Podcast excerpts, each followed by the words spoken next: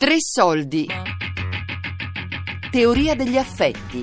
Osservatorio poetico sulla vecchiaia. Di Isabella Bordoni. Comunque, sto facendo di tutto per non cadere in depressione. Ce la sto mettendo veramente tutta con, con l'aiuto di tanti amici. Per me dipingere colorare con un pennello o addirittura con le dita è l'unico, l'unico momento in cui io mi sento me stessa. E poi eh, in avanti, dopo sono sempre qui, sono in tensione dall'acqua. Ma finché no, ho perso, è quello che ho perso la memoria. Ho perso la memoria, allora mi hanno messo qui. Adesso sono a acquistare, ma è un po' così tutto. e belli tre anche sono dentro qui. Ma piace che sta a mia. Abita a Spilamberto. Ah, io spila, agora a casa Spilamberto. E beh, tre anche l'ho comprato. ho comprato la casa con l'intenzione di dare. Posso acquistare un po' questa. Ma ho già sei fatto tutte le sempre qua. Ho detto, eh, tu avanti sei anni, ma... e ha detto che ha sei anni.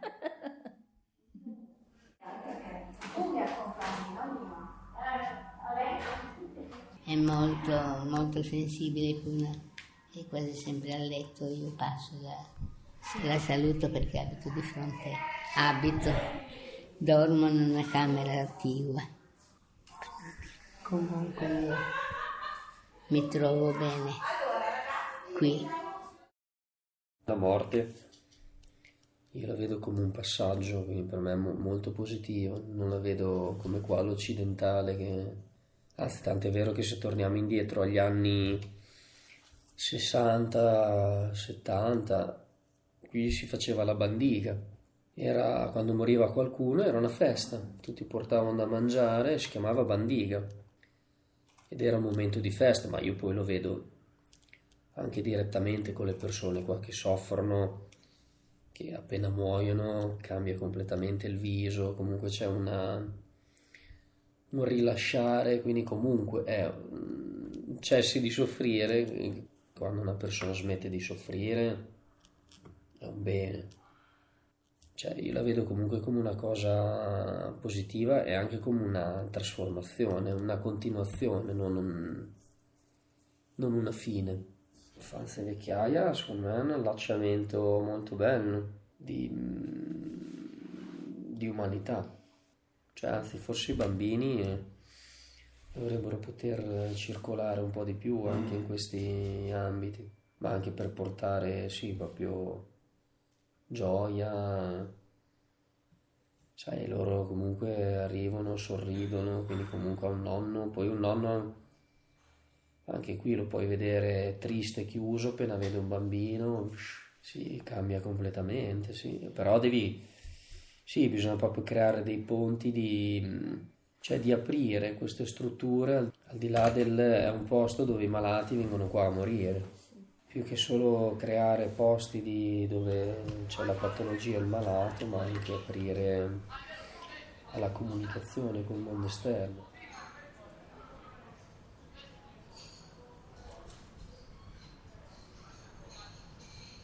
perché effettivamente la parola casa è se specialmente per uno che capisce è dura però insomma noi cerchiamo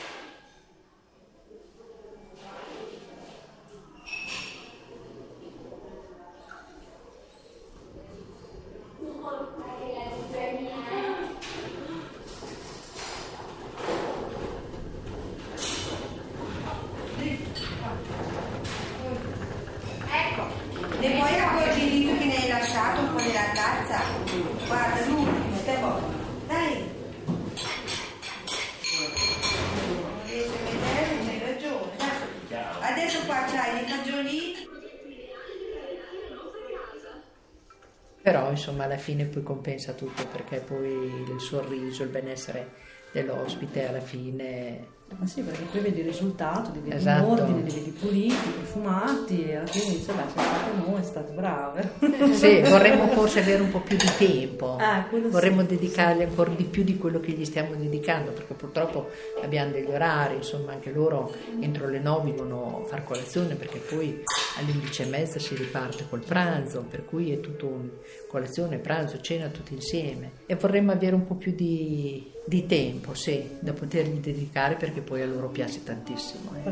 Sentirsi pettinare, sentirsi Abbiamo anche delle- dei, dei nonni stranieri, quindi marocchini, che hanno difficoltà a parlare anche italiano e non è facile. Però comunque ci capiscono e comunque ci riusciamo a far capire. Abbiamo avuto anche dei tunisini, marocchini, abbiamo avuto. Adesso comunque, essendoci questo anche un po' accanimento terapeutico, vivono abbastanza, nel senso che attraverso PEG, attraverso anche la, la loro vita si allunga. Poi è ovvio che eh, cioè, rispetto a prima c'era secondo me un tasso di mortalità molto più basso a livello di età. Poi in che condizioni si arriva è un altro paio di maniche, però credo che non percepiscono la, la luce e il buio, credo che percepiscono più i suoni e il, il tatto, Il- più che il tatto la temperatura. Il calore, le dico di una mano, il freddo, il caldo, quello sì. Però sì, che riescono a distinguere la notte dal giorno, secondo me no, non sono più in grado. ecco. Molti non parlano e quindi è difficile capire se effettivamente loro riescono a riconoscere il giorno dalla notte, percepire una mano sopra l'altra oppure comunque un, un suono, ecco, quello sì.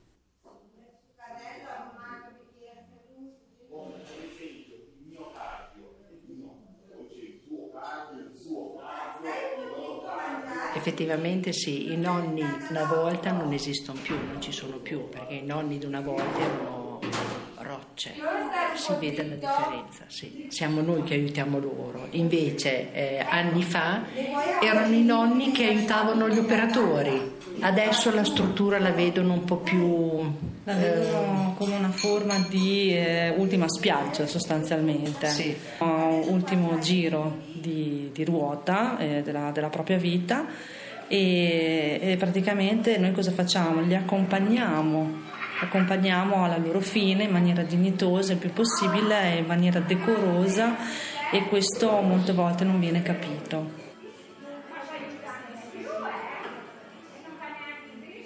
È una gioia per loro. Persino chi è in carrozzina muove il sedere quando sente la musica, sì. Eh, ma la musica per loro, secondo me, è una cosa che li riporta indietro, quando erano giovani. Perché poi, quando si parla con loro, io ero una ballerina, ve? Eh, i balli di allora non ci sono mica adesso, che poi è liscio, il classico liscio hanno quando sentono musica orecchiabile, cioè il liscio, perché loro sono nati con il liscio, cambiano, cambiano espressione. Anche se mia nonna avesse 2000 anni, non farò sempre un po' fatica a rassegnarmi. Poi sono qui a lavorare e la vivi tutta diversamente. Cioè, la signora che è deceduta stamattina dice Signore grazie. Signore grazie. Cioè, quando li vedi che non soffrono più dici "Oh, finalmente. Cioè, non, è- non c'è più dignità nel mantenere viva della gente per dieci anni in un letto che si piaga, non c'è dignità. Cioè certe cose non... ehm, certe piccolezze non le tolleri più, perché vedi, vedi tanta, tanta sofferenza, vedi, poi specialmente in RSA, per cui certe banalità, mm, almeno si arriva a tollerarle poco. di sensibilità, poi devi comunque riuscire a entrare in un'empatia con l'ospite che non è facile. Inutile fare gli ipocriti, non è che siamo qua, siamo tutti sempre così carini. Con... eh, Io in realtà riesco a instaurare dei bei rapporti, cioè sono anche comunque abbastanza soddisfatto, però mi rendo conto che tante volte cioè, non, non, è facile, cioè, nel senso che alla fine è, è più è collegarti più a una, una, cosa del tuo cuore, che non è facile, perché, un po' perché molte volte nel tempo comunque quando fai un lavoro entri nella routine e quindi quando sei già nella routine non sei più nel, nel reale ascolto, quindi sei, è più come una cosa meccanica. Poi se, secondo me se vedi che proprio arrivi a un livello che non riesci, non riesci più anche a sentire più una, una dimensione del cuore o comunque a relazionarti anche in modo più umano, consiglierei il cambio soprattutto in questo lavoro. Molti di loro non hanno neanche la visita dei parenti, sai cos'è? Che comunque è così in questa società. Il malato viene preso perché è una sorta di scarto e diventa un business. La mia vita è da, scri- da scrivere, sarebbe da rimanere un paio d'anni a parlare. Il parente che viene qua una volta ogni tanto, ma anche se vede un vegetale. Ci credo che lassù qualcuno mi ama, come dici una canzone. Intanto tu ti sei preso, fra virgolette, anche la responsabilità magari di una persona di... Una malattia che non si nega, alla quale non si guarisce. Quando... È progressiva. Cos'è quindi sta andando sempre... La natura a un certo punto deve fare il suo corso. Poi i parenti ovviamente vanno di pari passo, nel senso che anche loro sono in tensione, perché comunque adesso qua posso affermare che comunque è una struttura dove stanno bene, però ci sono anche delle realtà dove non, tu affidi un tuo parente e non sai che mani, in che mani va, quindi... Eh, ero seguita da una psicologa e poi questo qui mi ha detto un giorno, un bel giorno mi ha guardato mi ha portato alla finestra dove c'era più luce e mi ha detto tu hai il morbo di Parkinson. Di Parkinson. Io neanche sapevo cos'era questo morbo di Parkinson, se no per eh, una malattia si, dalle, dalla quale non si guarisce. Io non ricordo le date perché voglio dimenticare. Ci deve essere, pensavo, un passaggio, un bordo di questa esistenza da spostare, sollevare, aprire, e dietro o sopra o sotto o avanti un varco per raggiungere un'altra esistenza dove l'io ancora io ma leggermente diverso. Avere scandito una possibilità nel tempo umano, un orizzonte, un paesaggio piuttosto che altri Forse morire è proprio questo raggiungersi nei punti rimasti in sospeso, nei luoghi, nei tempi, raggiungersi e ricomporsi. Ora lo dico, che io chiamo proprio questo poesia.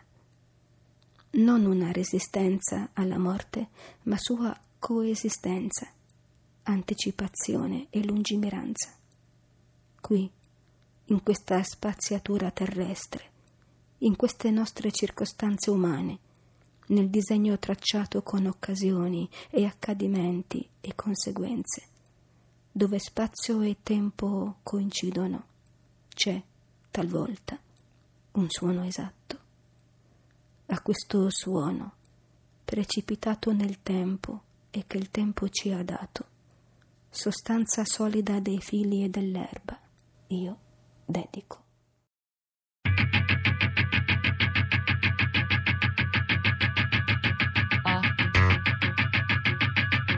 Teoria degli affetti. Osservatorio poetico sulla vecchiaia di Isabella Bordoni. Tre soldi è un programma a cura di Fabiana Carobolante, Daria Corrias, Elisabetta Parisi. Podcast su tresoldi.rai.it.